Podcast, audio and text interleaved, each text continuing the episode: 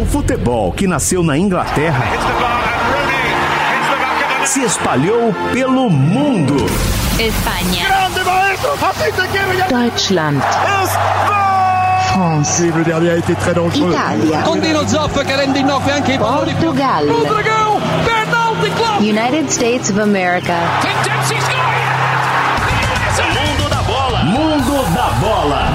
Raça. Tradição. Gol. Vibração. São marcas do futebol em todo o planeta. Jovem Pan no mundo da bola. Mundo da bola. O futebol no mundo. Na Pan. Oferecimento. Sabia que neste momento muitos times do interior estão passando por necessidades? Doe e ajude um time em elo.com.br barra largados. Um abraço da Elo para você.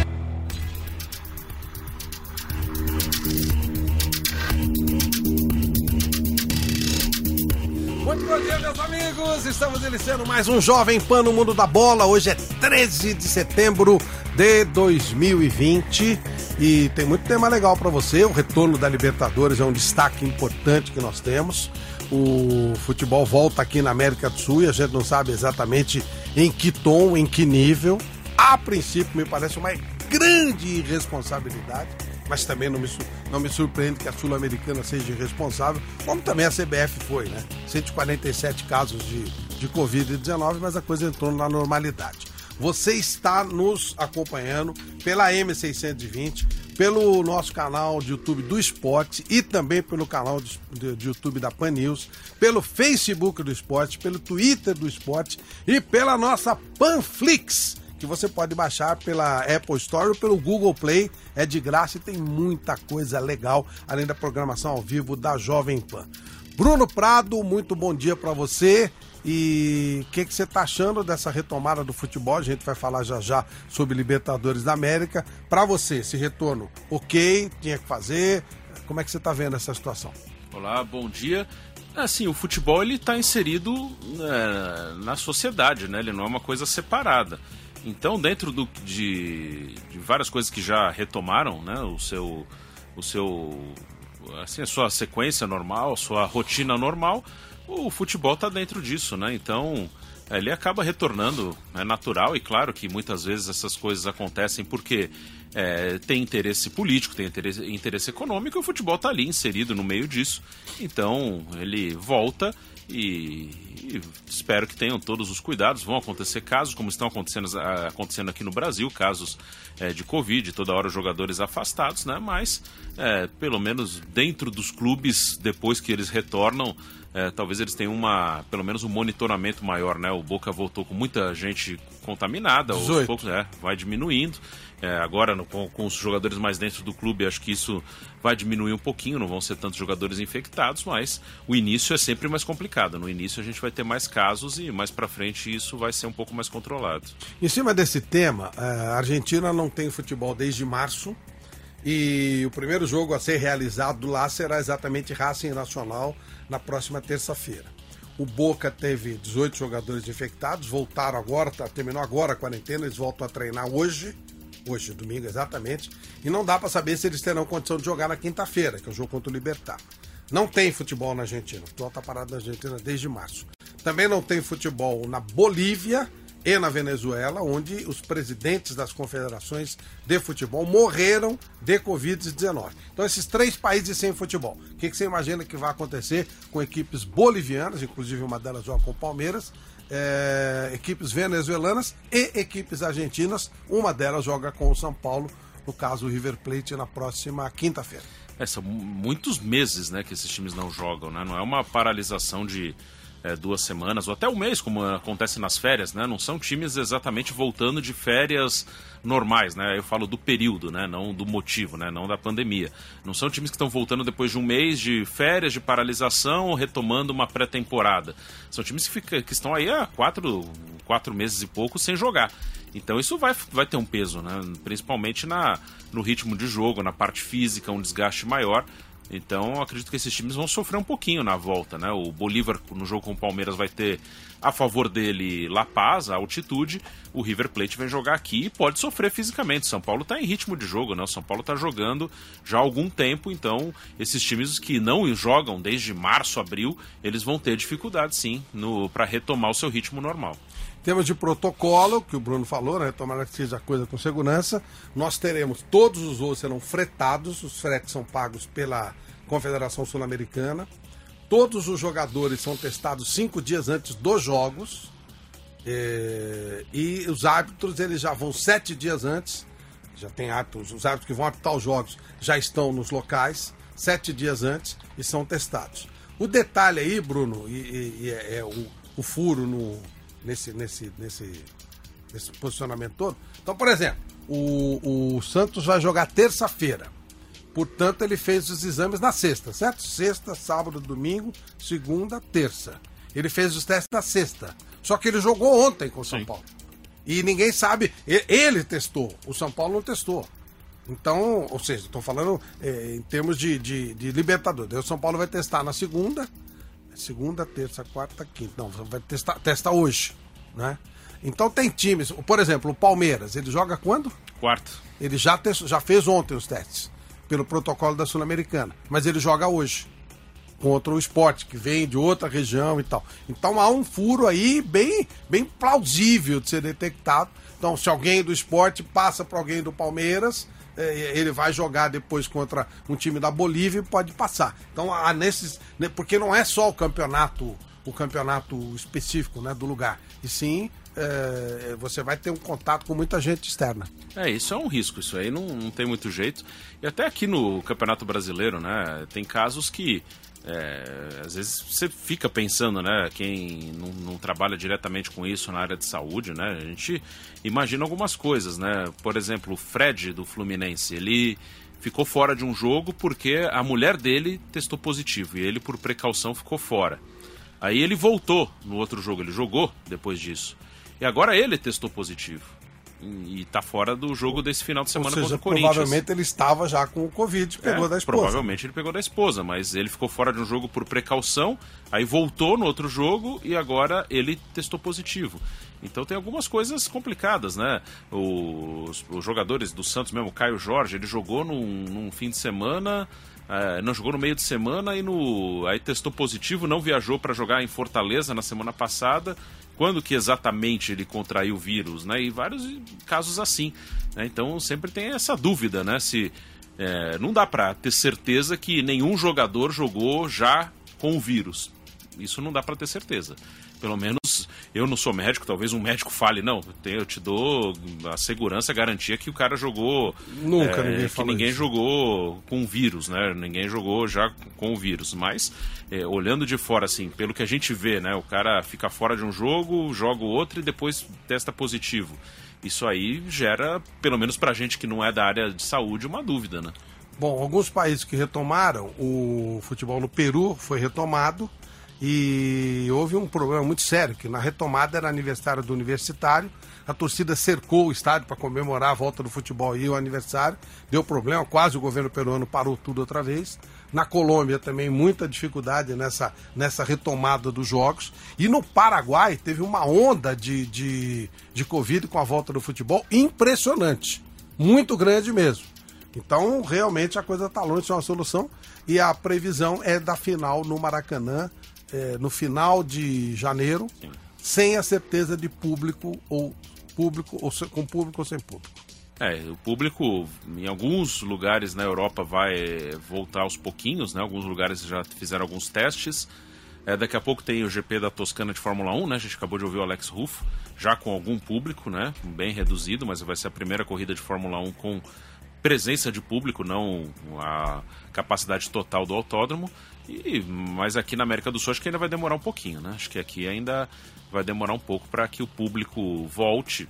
Não sei se até o final da Libertadores isso será possível. O Rio de Janeiro está querendo voltar aí, né? Tem uma discussão, mas não sei se isso será possível. Aqui ainda está numa situação diferente, né, do que em outros países. Perfeito. Bom, enfim, é, Libertadores retoma, depois dá uma olhadinha nos jogos, Bruno. Sim, tem aqui, se quiser. Já tem? Então vamos lá, vamos lá. Então, vamos lá. É a terceira rodada da Copa Libertadores, né? O campeonato foi interrompido após duas rodadas apenas na fase de grupos.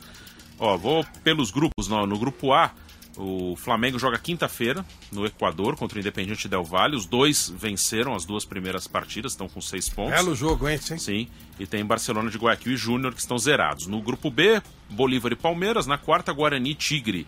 Na quinta-feira, Palmeiras tem seis, Guarani e Bolívar três, Tigre zero.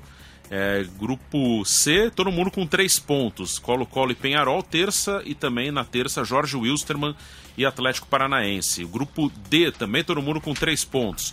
Terça-feira, Binacional e LDU em Lima, não em Juliaca. E São Paulo e River Plate na quinta-feira no Morumbi. Né? Aliás, só pra gente, já temos um convidado que já, já vai falar com a gente. É, o São Paulo muito prejudicado, claro Sim. que não é proposital. Ninguém poder prever isso. Mas ninguém vai jogar mais em Juliaca e o, e o Binacional é um time primário, né? Sim, é muito. Provavelmente vai perder todos os jogos. É, e o São Paulo já jogou lá e perdeu, né? Então isso pode fazer diferença. O São Paulo vai ter que buscar alguma coisa um pouquinho fora aí do. Um pouquinho fora seria não perder em Quito, não perder em Buenos Aires, pelo menos um dos jogos, né? Que é Seria- viável, É. porque o São Paulo tá jogando, os outros não. Porque ele joga com o River essa semana e na outra já joga na Argentina, não é isso? É, não, joga em Quito. É aí, Quito. Na terça-feira, dia 22, LDU e São Paulo. É o jogo que o São Paulo tem que buscar alguma coisinha para poder continuar sonhando com o Libertadores. Legal. Gente, nós vamos à Ucrânia, Bruno. Sim. Ucrânia, que é um país que tem história, muita história no futebol na Ucrânia.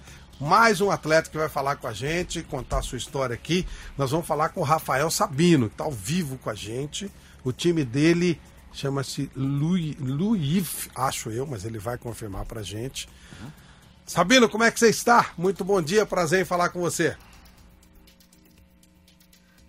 Ah, tá ali. Tudo bem? Estamos com dificuldade de áudio. vocês estão? Opa, agora tá, beleza. Oi, desculpe, Sabina, a gente não, não conseguiu ouvir o começo. Prazer em falar com você. Muito bom dia para nós aqui. Bom dia, bom dia Fábio, bom dia Bruno. Prazer estar aqui com vocês da Jovem Pan, nesse papo, falando um pouco da trajetória aí.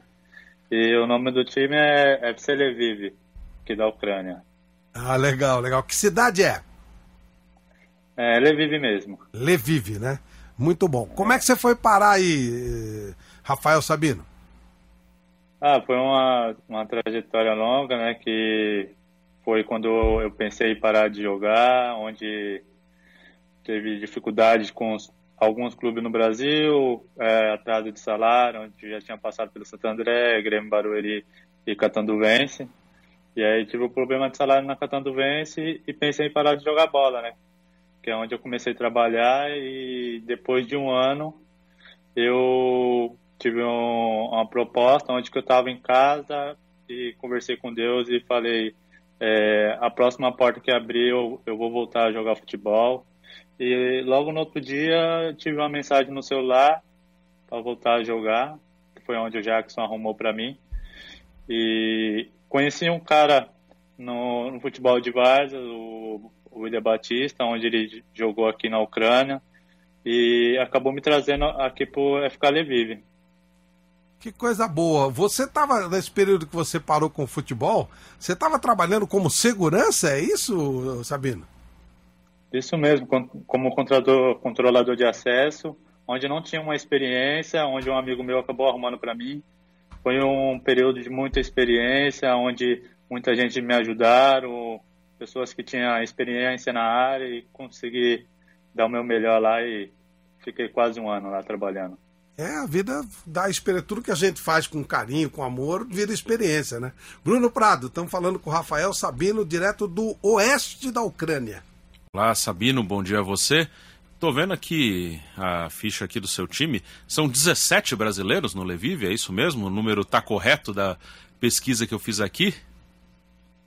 Hoje, hoje não, porque muitos jogadores saíram, né? Nessa final de temporada que teve, muitos foram emprestados, teve uma reformulação no grupo, então ficou apenas três brasileiros, três, quatro brasileiros.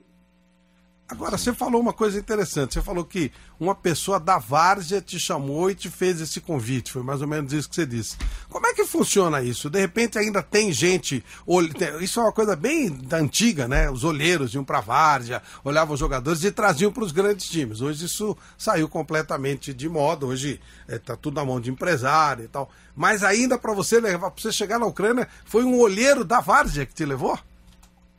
É, onde um primo meu me levou para jogar num time na Zona Leste de São Paulo, que era o Noroeste, e, e lá tinha um, um ex-jogador, né, que era o William Batista, onde eu conheci ele, onde quando eu voltei a jogar, perguntei se era uma boa, que eu voltei para a segunda divisão do Paulista, né, perguntei se era uma boa, ele falou que a boa era retornar, voltar a jogar futebol, né, cara, voltar a um ritmo de jogo, uma forma física de jogo, e aí que eu conheci ele, e aí depois ele me arrumou aqui para a Ucrânia, onde ele trouxe mais brasileiros também. Que jogador que é que você falou? William Batista. Ele foi jogador de qual time? Carpati, na Ucrânia. Ah, legal. Não, então, ele não jogou no futebol brasileiro. Ele fez o contato aí e virou uma espécie de uma pessoa que liga os jogadores do Brasil, futebol brasileiro com a Ucrânia, é isso? Isso, na época ele estava trazendo jogador para cá, agora parou, mas ele tem uma história aqui no, no Carpati, onde ele passou, teve uma história dele aqui. Bruno. O Sabino, o, o futebol na Ucrânia tem um time que domina hoje, que é o Shakhtar Donetsk, né, que vai bem, inclusive, nas competições europeias, e a gente vê muito Shakhtar atuando, né? Foi semifinalista da Liga Europa.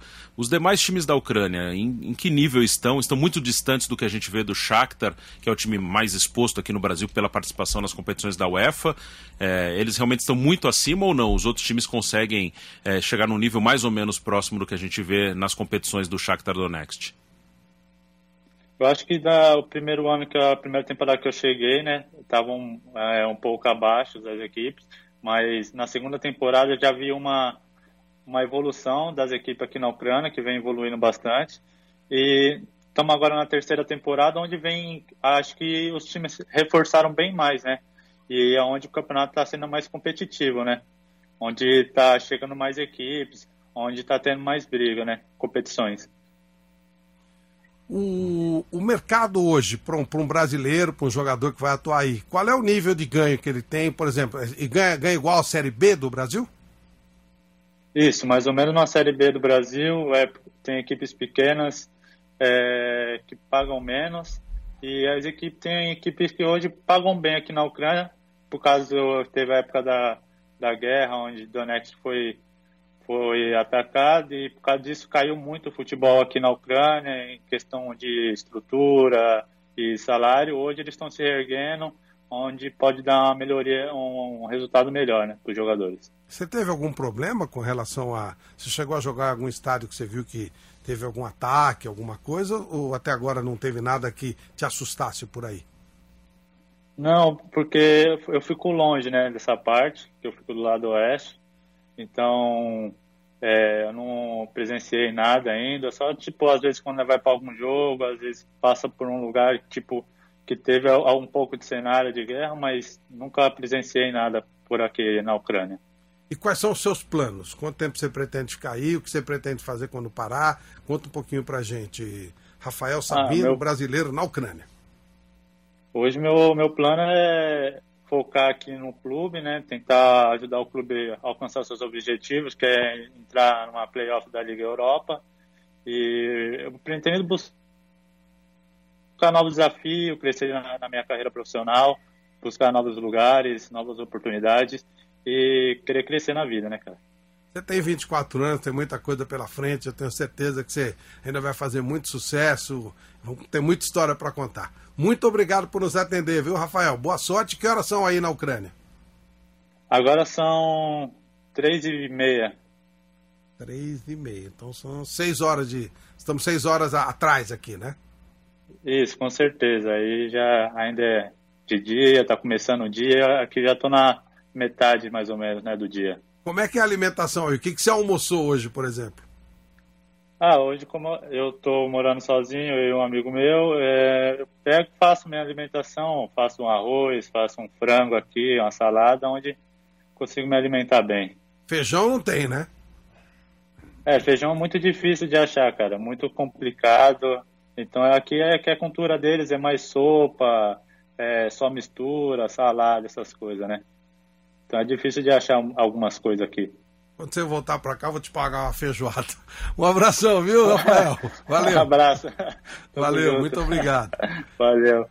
São histórias bem legais, né, Bruno? Esse, esse rapaz, ele tinha desistido do futebol e de repente aparece um ex-jogador. E é um mundo que a gente praticamente não conhece. Mundo legal, gente bacana. O William que ele citou, o William Batista, apareceu, ajudou, está ajudando pessoas, está fazendo o trabalho, obviamente também Sim. recebe por isso. É um mundo paralelo do futebol que a gente desconhece e que é bem legal, né? Aí, é, tem muita gente aí nesse. que não chegou aqui no Brasil, pelo menos não, não teve oportunidade de crescer, de jogar em grandes clubes e, e, e, vão buscar espaço em outros mercados, né? E tem mercado muito aberto. Eu acho isso ótimo, que o mercado seja totalmente aberto, que o cara jogue onde for. E, e, a gente vê, mais uma vez, né? A gente vê que é, nessas entrevistas aqui no mundo da bola que os caras eles não estão, não é aquela coisa, não, eu quero voltar para jogar em algum grande clube aqui no Brasil, tem esse sonho. Não, é um trabalho, e no trabalho o cara quer ganhar o dinheiro dele e lá ele está conseguindo ter espaço para jogar e sustentar a família dele, conseguir ganhar dinheiro. Claro, sem dúvida, sem dúvida.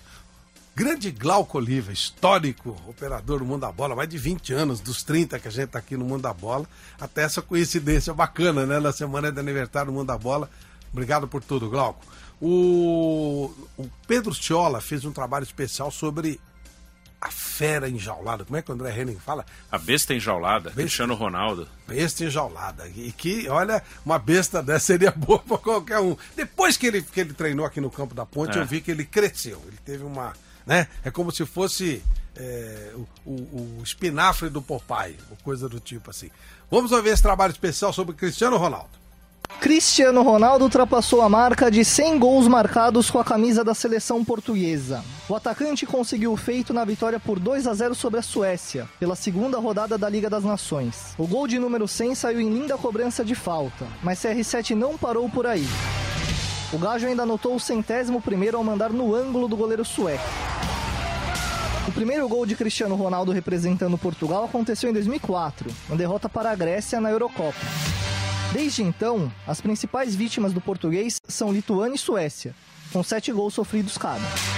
Campeão da Eurocopa de 2016, Cristiano tem nove gols na história da competição. Em Copas do Mundo, o Gajo balançou as redes sete vezes. Foram ainda mais cinco gols marcados na Liga das Nações, título conquistado em 2019. Muito obrigado a todos. O Luso foi parabenizado por vários ídolos do esporte. Pelé, rei do futebol, usou seu Twitter para felicitar CR7 por cada passo em sua carreira. Ídolo e ex-companheiro de Real Madrid, o brasileiro Marcelo também homenageou o cinco vezes melhor do mundo. Fala Cris, meu grande parceiro, meu irmão que o futebol me deu. Estou muito feliz de poder estar tá aqui te parabenizando pelo centésimo gol pela seleção.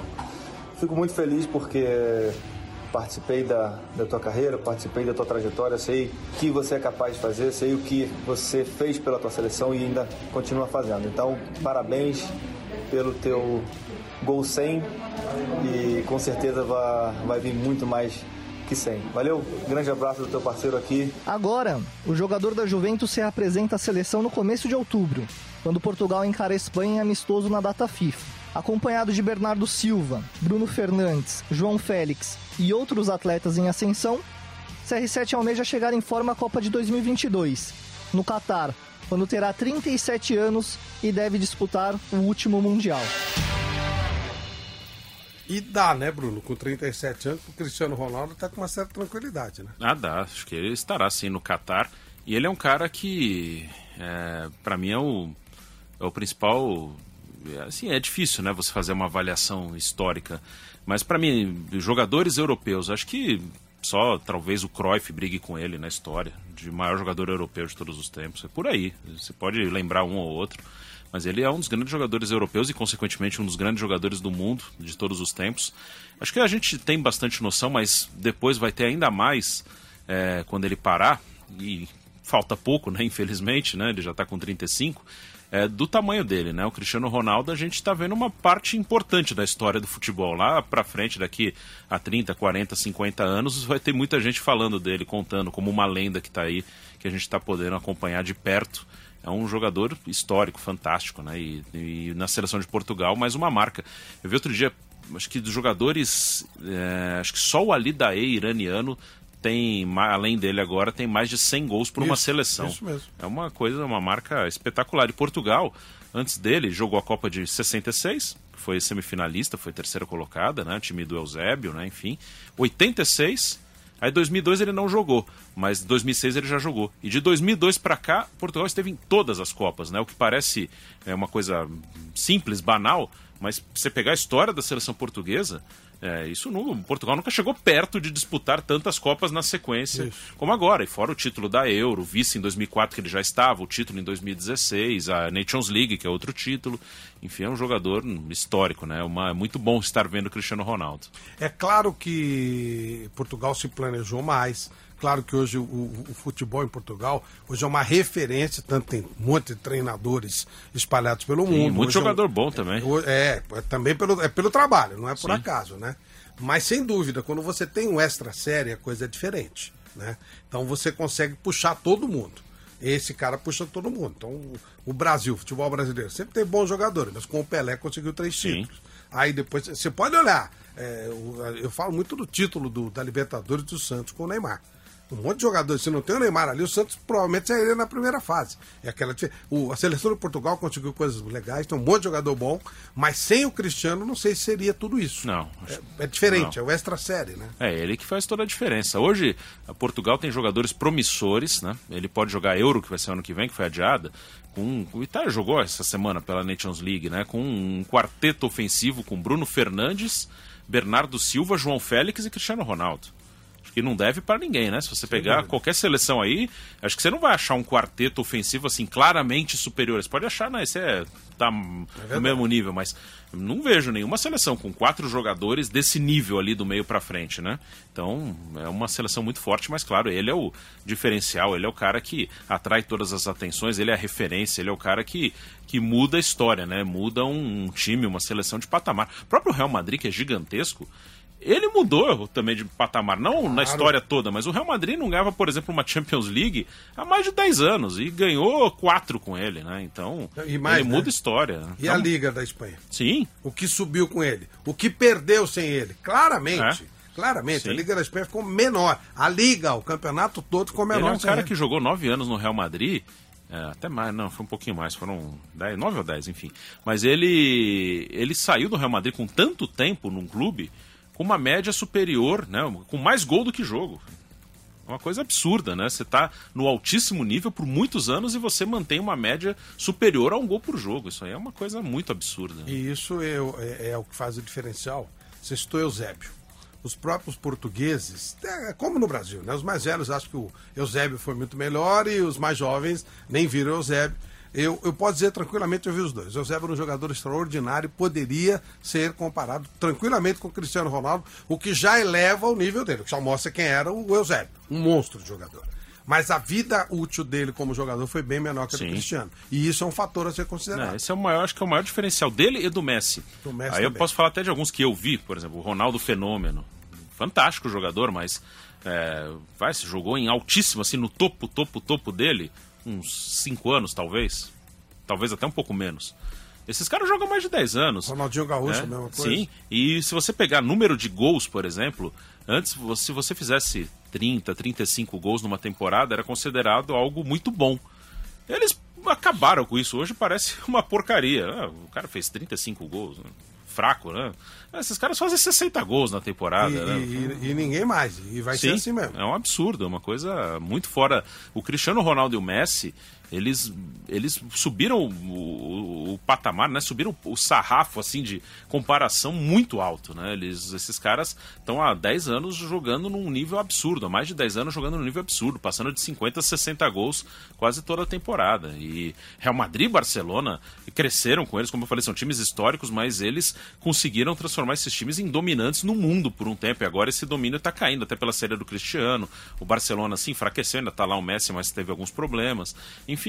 São é fantástico, é um momento histórico mesmo, é um momento comparável ao que a gente vê Federer, Nadal no tênis, você tá vendo Messi e Cristiano Ronaldo, né, que é um momento da história do futebol. Você vai escrever um livro da história do futebol. Vai ter um capítulo separado para esse momento que tem esses dois caras em atividade. A gente vai para o intervalinho e só fazendo uma observação. É muito natural quando você está no close. Imagina uma. Um, você está com o seu celularzinho, você quer dar um zoom e tal. Quando você dá o zoom, você fecha, você vê detalhe, mas você não vê o todo. E Cristiano e, e, e, e Messi eles viraram uma coisa banal, costume. Sim. Quando o foco for aberto, se olhar o todo, aí você vai dizer, caramba, era tudo isso. Sim, quando Ou ele... vocês imaginam, quando o Pelé jogava, claro que o Pelé era endeusado e tal, mas os caras não tinham ideia do tamanho do negócio, né? Aí depois quando passa, por isso que às vezes tem essa coisa do saudosismo, naquela época tudo era melhor, não necessariamente. Quase sempre não. Mas é que você abriu, você ampliou. O Zico principalmente na cidade de São Paulo, ficou muito maior depois que parou. Sim. Porque São Paulo via com preconceito Zico, jogador Falava que era jogador de Maracanã. Isso. Eu não vivi essa época, mas eu ouvi, eu vivi. Muito. Eu comecei a ver futebol um pouquinho depois que o Zico parou e eu ouvi muito disso muito, aí. Muito, muito. E aí, quando o Zico parou, todo mundo, nossa, né? Você começou a olhar e falar, caramba, eu vi mal esse cara, eu devia ter visto melhor. Oh, algo, e tá longe porque foi muito pouco tempo. Mas o Flamengo só voltou a ter um momento assim brilhante. Claro que ele ganhou outros títulos, mas um momento assim brilhante agora só. Sim. E, o, Desde o Zico. É, e o, e o Era Zico foi a década de 80 quase inteira, né? Foi muito tempo. O Flamengo teve o segundo semestre do ano passado e esse ano ele teve um momento ali de instabilidade, agora voltar a crescer e pode ser campeão de novo do que conquistou. Mas mesmo que ganhe tudo de novo esse ano, assim, ainda é um momento muito curto. A Era Zico foi quase uma década, né? Foi. E só agora, depois de 30 anos é que o Flamengo voltou a tomar um momento que, que claramente ele era o melhor time do país, assim, sem Sim. discussão. Ele tem voltou... a ver com o Zico. Tinha outros grandes claro. jogadores? Claro que tinha. Acho que tinha. Mas também tem a história do quando você tem um grandão a, em volta, e, só para citar rapidamente, né? O Neymar fez o André craque, fez o Zé Love útil, fez o Wesley craque, fez o Allan Kardec, fez o Ganso. Sim. Esses caras, depois que o Neymar saiu de perto deles, nunca mais jogaram em lugar nenhum. Lugar nenhum. Então, velho, não adianta. E aí a gente cita o grande Santos aí, com o maior respeito, né? Grandes jogadores. Mas se o Pelé não tivesse lá, será que seria tão grande assim? Não. Só o Mir Pernambuquinho dizia que o futebol brasileiro devia colocar um. Cada, cada jogador de futebol deveria colocar um altar, um pequeno altar com uma foto do Pelé e rezar todo dia, porque ele mudou o patamar do futebolista brasileiro e do negro no futebol brasileiro. Sim, é, se você olhar, com certeza, fala uh, o ataque Dorval, Mengalvio, Coutinho, Pelé e Pepe. Todos têm os seus méritos, mas se não tivesse o Pelé lá, com certeza esse ataque não era falado não era tão até falado. hoje. Claro, claro, claro. Intervalinho, a gente volta já com o Jovem Pan no Mundo da Bola. Mundo da Bola. Neste momento, muitos times do interior perderam sua renda. E para eles, isso virou uma questão de não ter comida na mesa. Por isso, a Elo, que há quatro anos patrocina o futebol brasileiro, convida você a ajudar o projeto Em Campo pelo Interior. Você pode escolher para qual time quer doar e quanto. Mais do que nunca, o futebol precisa da sua torcida. Doe agora em elo.com.br barra largados. A Elo abraça o que você gosta. Vai na sua, vai com Elo. Jovem Pan News. Jovem Pan News. As lojas 100 já venceram muitos desafios. A gente faz o melhor e segue em frente. Estamos dobrando o nosso centro de distribuição, construindo novas lojas e juntos vamos crescendo com toda a segurança. Higiene, limpeza, distanciamento, máscaras em todos os setores. As lojas 100 são amplas, limpas, arejadas, muito bem ventiladas e climatizadas. O ar é renovado a cada dois minutos. Queremos você sempre bem com as lojas 100. A Jovem Pan está com você em todos os lugares e em todos os momentos. De manhã, informação e opinião na medida para começar o dia do jeito certo. Jovem Pan. Nossos repórteres não deixam escapar nada. Pois não. Olha, as declarações. Polêmica em Marília foi protocolado nesta. A Câmara dos Vereadores de São Paulo. Tudo passa pelo microfone da Pan. O mercado aguarda uma definição para a crise política e teme as implicações. A reforma da Previdência vai gerar uma economia. Os principais assuntos. A maioria dos contribuintes do regime geral de Previdência Social. A Jovem Pan está com você o tempo todo, em som e imagem. Acesse jovempan.com.br, baixe o aplicativo da Pan e se inscreva nos nossos canais no YouTube. No mundo da bola.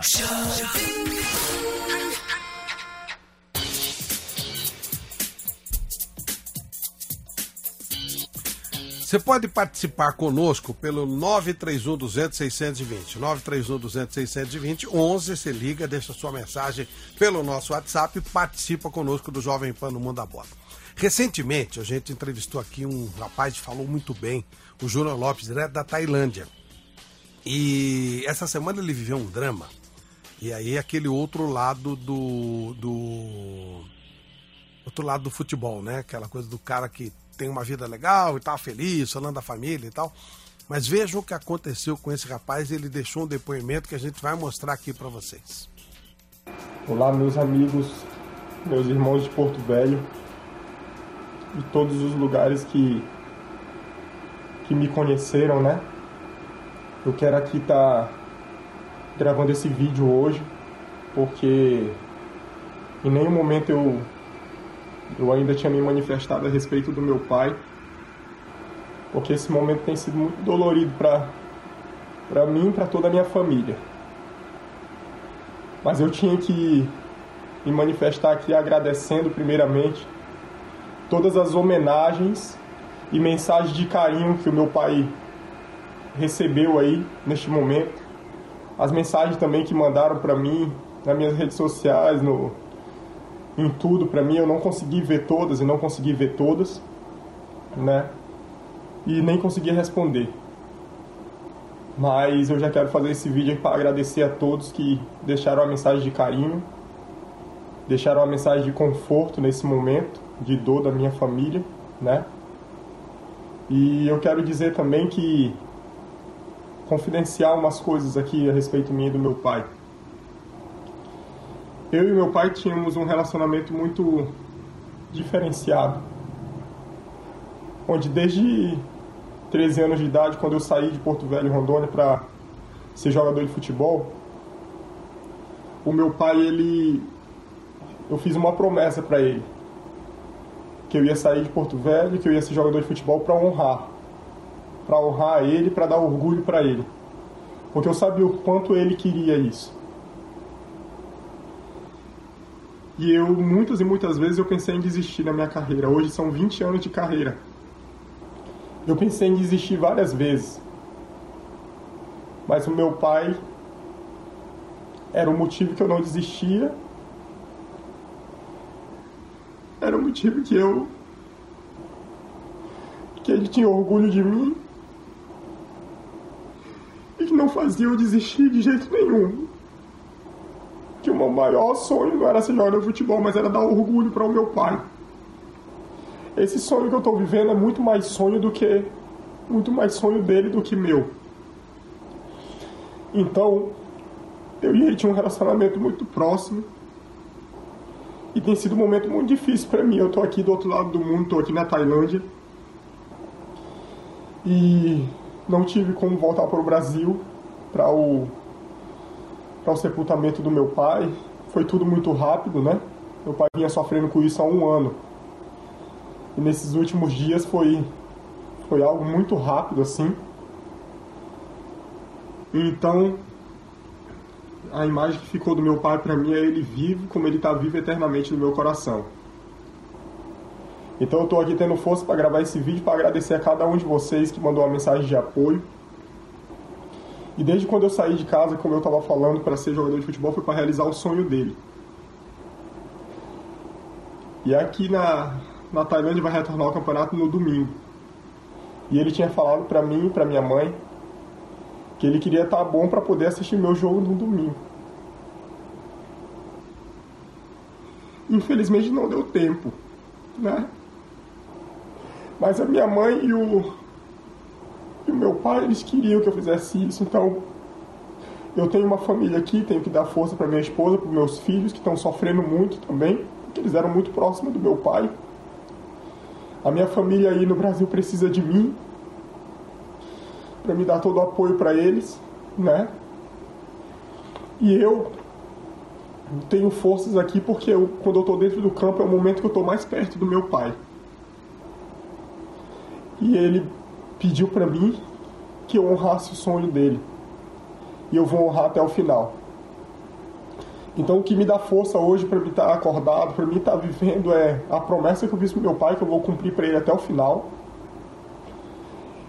Porque eu tenho Deus na minha vida e porque eu tenho uma família. Que nesse momento eu represento.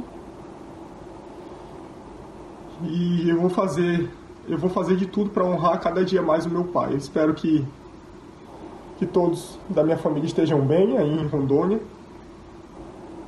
Eu estou forte aqui e eu estou conseguindo, né, seguir em frente. Eu não sei quando eu chegar em Porto Velho como é que vai ser, mas nesse momento está sendo muito difícil, mas eu estou conseguindo e estou sendo forte.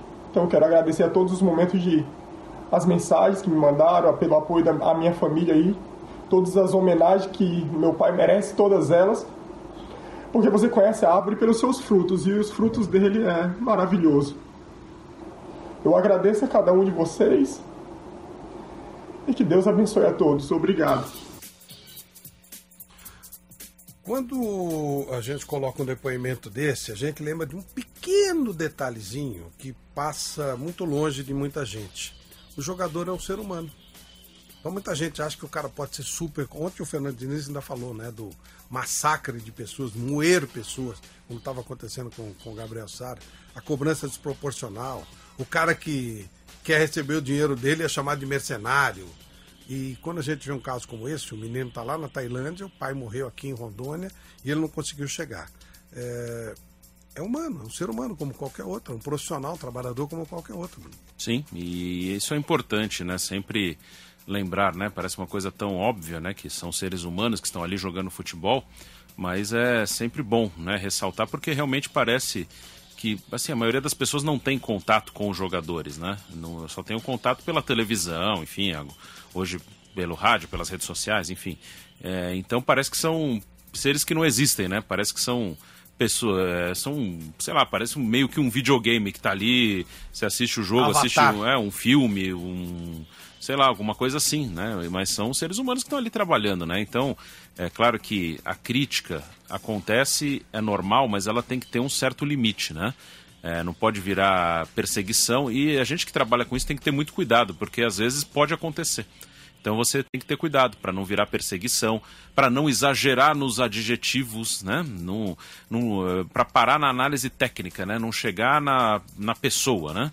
Uh, uma coisa é você fazer uma análise, né? O próprio Gabriel Sara, por exemplo, que o, ontem o Diniz falou dele, fez dois gols. Uma coisa era fazer análise, ó, ele tem errado muito passe, ele parece ainda um pouco nervoso, não tá tendo, não tá tão confiante ainda para jogar, mas sem a bola, isso o Diniz já falava nos outros jogos e, e era claro, ele é um cara até pelo porte físico dele conseguia matar contra-ataque, se posicionar, ocupar espaço. Então, é uma coisa é fazer uma análise técnica, né? De como tá. Outra coisa é já falar, né? Se não serve, isso aí não dá. Como é que esse cara tá jogando no São Paulo? Como é que esse cara é profissional, né? Aí já é outra coisa, né? Já chega num ponto que você ofende a pessoa, né? Que não é o que deve se fazer. Você deve fazer uma análise do jogador dentro de campo. E às vezes pode ter até uma crítica um pouco mais dura, mas no campo, análise técnica e não chegar no, numa coisa que ofenda a pessoa, né? O problema é que quando a pessoa não sabe fazer análise, e acontece muito isso, né? Então ela parte para o lado pessoal. Não sabe fazer análise. Eu quero ver agora qual será o próximo, o próximo técnico a ser caçado. O Thiago Nunes já caiu. Parece que o Corinthians não vai contratar ninguém. Vou ver qual será o próximo que está para cair. Aquela velha história do eu até não gostaria, mas sabe, o cara tá pendurado e tal. Vamos ver qual será o próximo. Porque aí você não precisa analisar futebol. Para analisar, você precisa conhecer, precisa estudar, precisa trabalhar. E é mais fácil simplesmente né, jogar coisas. Sabia que a promoção Uzielo voltou? Eu já estou participando para concorrer a Urcelos colecionáveis e prêmios em dinheiro. Bom demais, né? A cada compra a partir de 30 reais no seu cartão Elo, débito ou crédito, você recebe um raspe e ganhe Elo e descobre se ganhou. Gostou? Não perde tempo não. Cadastre o seu cartão Elo. Aproveite. Um abraço da Elo para você. Vai na sua. Vai com Elo. Consulte o regulamento no site elo.com.br.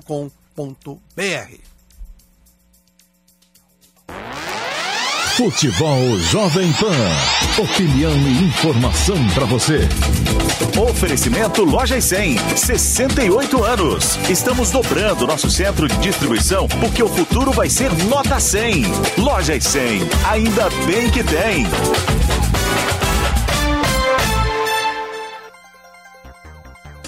É claro que o corintiano lembra do Balbuena. E ele conversou com o João Rocha aqui pro Jovem Pan do Mundo da Bola. Vamos ver. Bom dia, Flávio, amigos do No Mundo da Bola. A gente conversou com exclusividade com Balbuena, zagueirão com passagens pelo Corinthians e atualmente no West Ham, sobre o início da Premier League que começou neste final de semana. Depois de uma temporada ruim, com o time terminando só na 16ª posição, com 5 pontos a mais do que o Bournemouth, primeiro time rebaixado para a Championship, a expectativa do zagueirão paraguaio é de tempos melhores para o West Ham. A gente teve a, o final da temporada muito, muitos jogos seguidos e e a gente com a pressão de, de, de, de permanecer na Premier League, é, o, o, treinador plasmou uma ideia de jogo, a gente está continuando com isso aí. É, isso é uma, uma vantagem, acho, para todos nós, né? A gente já sabe que o treinador está querendo. É, você falar em contratações, o, o West Ham ainda não contratou ninguém, sempre está tá procurando ainda. Isso aí, na, na prévia, vai colocar o West Ham lá embaixo, né? Mas nunca se sabe, né? Ano passado, ano retrasado, acho, que o Fulham também investiu muito dinheiro em contratações e na temporada eles tinham caído, né? Acho que isso não faz muita diferença. Acho que é, a Premier League é um, uma liga que qualquer, tirando os, os grandes, né? É, qualquer um pode ganhar de, de, de qualquer um. É, todos os jogos são muito, muito parelho, assim, é, difíceis. Já acostumado com o futebol sul-americano, Fabiano Balbuena vai para a terceira temporada na Premier League. O Paraguai diz que os torcedores de Corinthians e West Ham são malucos, mas a pressão aqui no nosso futebol é maior. Não sei se é cultural, não sei se é, é algo do, do, dos ingleses mesmo, eles, eles vão para desfrutar mais o, o, futebol, eles, eles vão cedo, no, antes do jogo, vão no bar ali tomar a cerveja deles, os fichas chip deles, e ficam até o horário do jogo.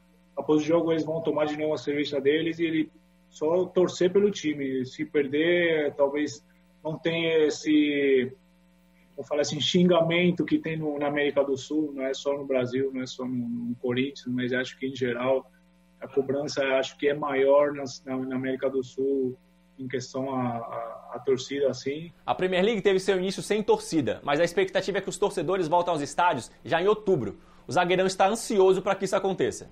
Estamos esperando que isso possa acontecer, logicamente prevendo todos os detalhes de, de cuidado, que, que de, de prevenção para para poder eles voltarem, né? Ter todo esse, esse protocolo aí. Mas é, jogar sem torcedor é muito chato, velho. Se você perguntar para os jogadores, vai, vai falar a mesma coisa. É, é, muito diferente, praticamente não tem, não tem essa emoção, né? De quando, quando se tem um torcedor. Agora há pouco a gente está falando com uma colega sua também. Eu falei que Tipo, o centroavante faz uma finalização e passa perto do gol, os torcedores gritam falando uh, e esse, esses pequenos detalhes que, que fazem é, emoção no jogo, hoje não tem mais. Esse foi Fabiano Balbuena, zagueirão do West Ham. Volto com você aí dos estúdios com o Mundo da Bola, Flávio. Excelente, João, excelente. E a Premier League voltou ontem com um jogo de arrepiar, né? E de novo, exemplo. Senhoras e senhores, Marcelo Bielsa, genial poucos títulos, mas um influenciador. Por quê?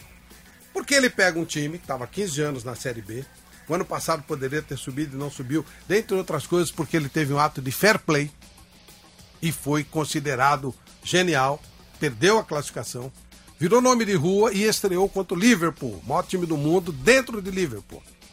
Perdeu o jogo de 4 a 3 foi para cima dos caras, jogou de igual para igual. Perdeu como perde todos os times que jogam feio, dando bicão para frente e perde de 1 a 0 no final e o jogo é nojento, ninguém, ninguém nem lembra. O mundo falou ontem do que fez Marcelo Bielsa, que perdeu pro Liverpool, como se perde pro Liverpool, é normal perder, de 4 a 3. Bruno Prada volta na Premier League e esse maravilhoso louco Bielsa voltando com as suas loucuras no futebol inglês, santas loucuras. É, foi legal, né? E o Bielsa vai acrescentar muito a Premier League. É um cara, é um influenciador mesmo, que existem diferenças no- nos trabalhos, né? É, por algum motivo ele não tem tantos títulos, pode ser na convivência, pode ser no dia a dia, sei lá, não sei.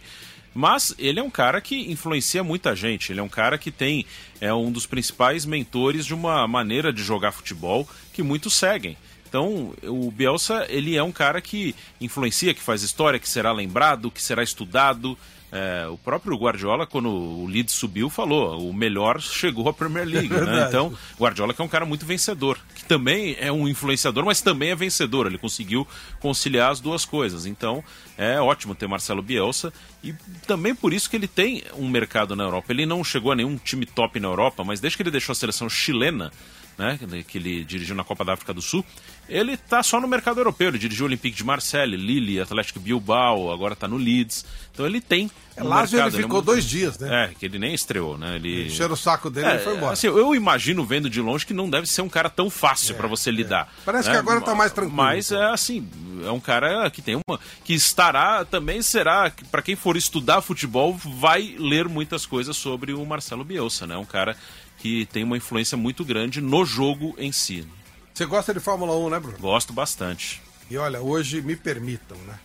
Um dos filhos do mundo da bola, o nosso querido Everaldo Marques, vai narrar a corrida na Globo. Dá muito orgulho pra gente, é muito legal. Mais um filho dessa casa, da Jovem Pan, hoje narrando Fórmula 1 na Globo, que é uma coisa espetacular. E o Alex Rufo vai falar dessa prova que vai acontecer daqui a pouquinho. Fala, Alex! 15 títulos no Mundial de Pilotos, 16 no Mundial de Construtores, 225 vitórias e 208 pole positions. Esses são apenas alguns dos recordes da equipe mais vitoriosa e emblemática do automobilismo, a Ferrari, que ao largar para a nona etapa da Fórmula 1 nesse domingo, completará a marca histórica de mil GPs na categoria. Em comemoração a esse milésimo grande prêmio, a escuderia mais famosa, a escuderia Rossa, ficou ainda mais rossa ao adotar no GP da Toscana em Mugello a cor vermelho sangue, no mesmo tom da Ferrari que fez a estreia na categoria lá no início, em 1950. Uma comemoração que nos remete a um passado com números que destoam muito dessa Ferrari atual, da Ferrari do presente. A equipe de Maranello terminou 2019 como uma das mais grandes esperanças para quebrar a hegemonia da Mercedes nesse ano. Mas o que todos nós acabamos vendo foi um cavalino rampante mais parecido com um cavalo paraguaio, tentando aí ser mais rápido que aquele puro sangue inglês. Das oito provas disputadas até o momento, Leclerc e Vettel juntos, olhem só, terminaram fora da zona de pontuação oito vezes. Enquanto isso, o puro sangue inglês da Mercedes, Lewis Hamilton, larga pela 95ª vez na pole position e se vencer essa prova, ficará apenas uma vitória das 91 de Michael Schumacher. Com essa nítida polarização de resultados, as duas Ferraris vão hoje para a pista com aquele vermelho cor de sangue e os Tifosi com um tom bem mais forte, um vermelho de raiva. É, uma Ferrarizinha no milésimo grande prêmio, né, Bruno? Sim, né? E quem faz milagre de vez em quando ali é o Leclerc, que vai largar em quinto, que hoje pra Ferrari o cara meter o carro em quinto no grid é sensacional, né? Pra ver como é que tá esse ano. E vamos ver, né? Se não der nada, se não acontecer nada normal como aconteceu semana passada, e acabou sendo muito divertida a corrida, né? Com a vitória do Pierre Gasly, o Hamilton tem tudo para ganhar de novo e seria a nonagésima vitória do Lewis Hamilton na Fórmula 1. E aí na próxima corrida ele poderia empatar com o Schumacher, como falou aí o Alex, o Alex Ruffo.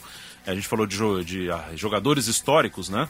Quem gosta de Fórmula 1 também está vendo um belo capítulo aí vivo, né, ao vivo, que é a era Lewis Hamilton, né, que também é um piloto histórico que também será lembrado e comentado por muito e muito tempo.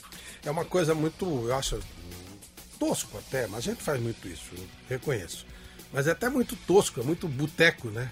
Você discutir, é o maior da história. Então, como é que você vai comparar o Schumacher ou, ou, ou o Hamilton ou o Senna com o Fangio, por exemplo? O Fangio correu nos anos 40, 50, era outra tecnologia, era outra situação. Mas esse Hamilton está entre os maiores, com certeza. né? Sim, em números ele será o maior, é só uma questão de pouco tempo, né, nem de muito tempo, ele será o maior campeão mundial e será o maior vencedor de corrida, já é o que tem mais pole positions, então em números será. E aí, claro, sempre tem a discussão, aí tem vários critérios, né? Cada um usa um critério para colocar que esse é o maior, esse é o segundo, esse é o terceiro. Mas que ele está entre os maiores, não se tem a menor dúvida, né? Aí muita gente fala uma coisa que aí não faz muito sentido. Ah, mas também o carro é muito bom. Não tem campeão sem carro bom. Isso não existe. É um conjunto, é carro e piloto, é equipe, né? Equipe, carro, piloto. Não tem campeão sem carro bom. O cara, é como em qualquer profissão, o cara começa, se destaca e os melhores, as melhores equipes vão procurar os melhores pilotos, claro. como em qualquer profissão. Claro. As melhores empresas procuram os melhores profissionais. Então o Lewis Hamilton está hoje numa Mercedes muito forte, porque também ele é o melhor piloto. Então não tem, não existe. A McLaren fez o favor é, de deixar ele correr, né? Sim, a McLaren do Senna era excelente, a Ferrari do Schumacher era excelente. Não existe piloto campeão em carro ruim. E essa história de, ah, agora não tem concorrência? Tem. Você tem, ó, você tem de campeão do mundo no grid. Você tem o Sebastian Vettel, que disputou dois títulos com Hamilton e perdeu os dois. Você tem o Kimi Raikkonen já no final de carreira. Ano que vem volta o Fernando Alonso, correu muitos anos junto com o Hamilton. O Hamilton chegou, teve a disputa com o Rosberg na Mercedes, que o Rosberg inclusive ganhou em 2016. Ele, ele chegou a correr com o Jason Button na mesma equipe, na McLaren, que também é outro campeão mundial. Enfim, é, tem o piloto bom e piloto ruim também toda época. O, o, próprio Ayrton Senna, ele correu com grandes pilotos, mas é, falam muito, a Mercedes é dominante. O Ayrton Senna, no primeiro título dele, ele concorreu com o companheiro dele, com Alan Prost. A McLaren ganhou 15 de 16 corridas naquele ano. Era um carro também dominante. Então, muitos falam, ah, o Senna corria com Mansell, com Piquet. É, no, no, primeiro título, por exemplo, ele correu contra o Prost e ganhou. No segundo ano, de novo, na mesma equipe, um contra o outro e ganhou o Prost. Então é assim, existe uma seleção. Esse ano o Hamilton está disputando com o Vettel o título? Não.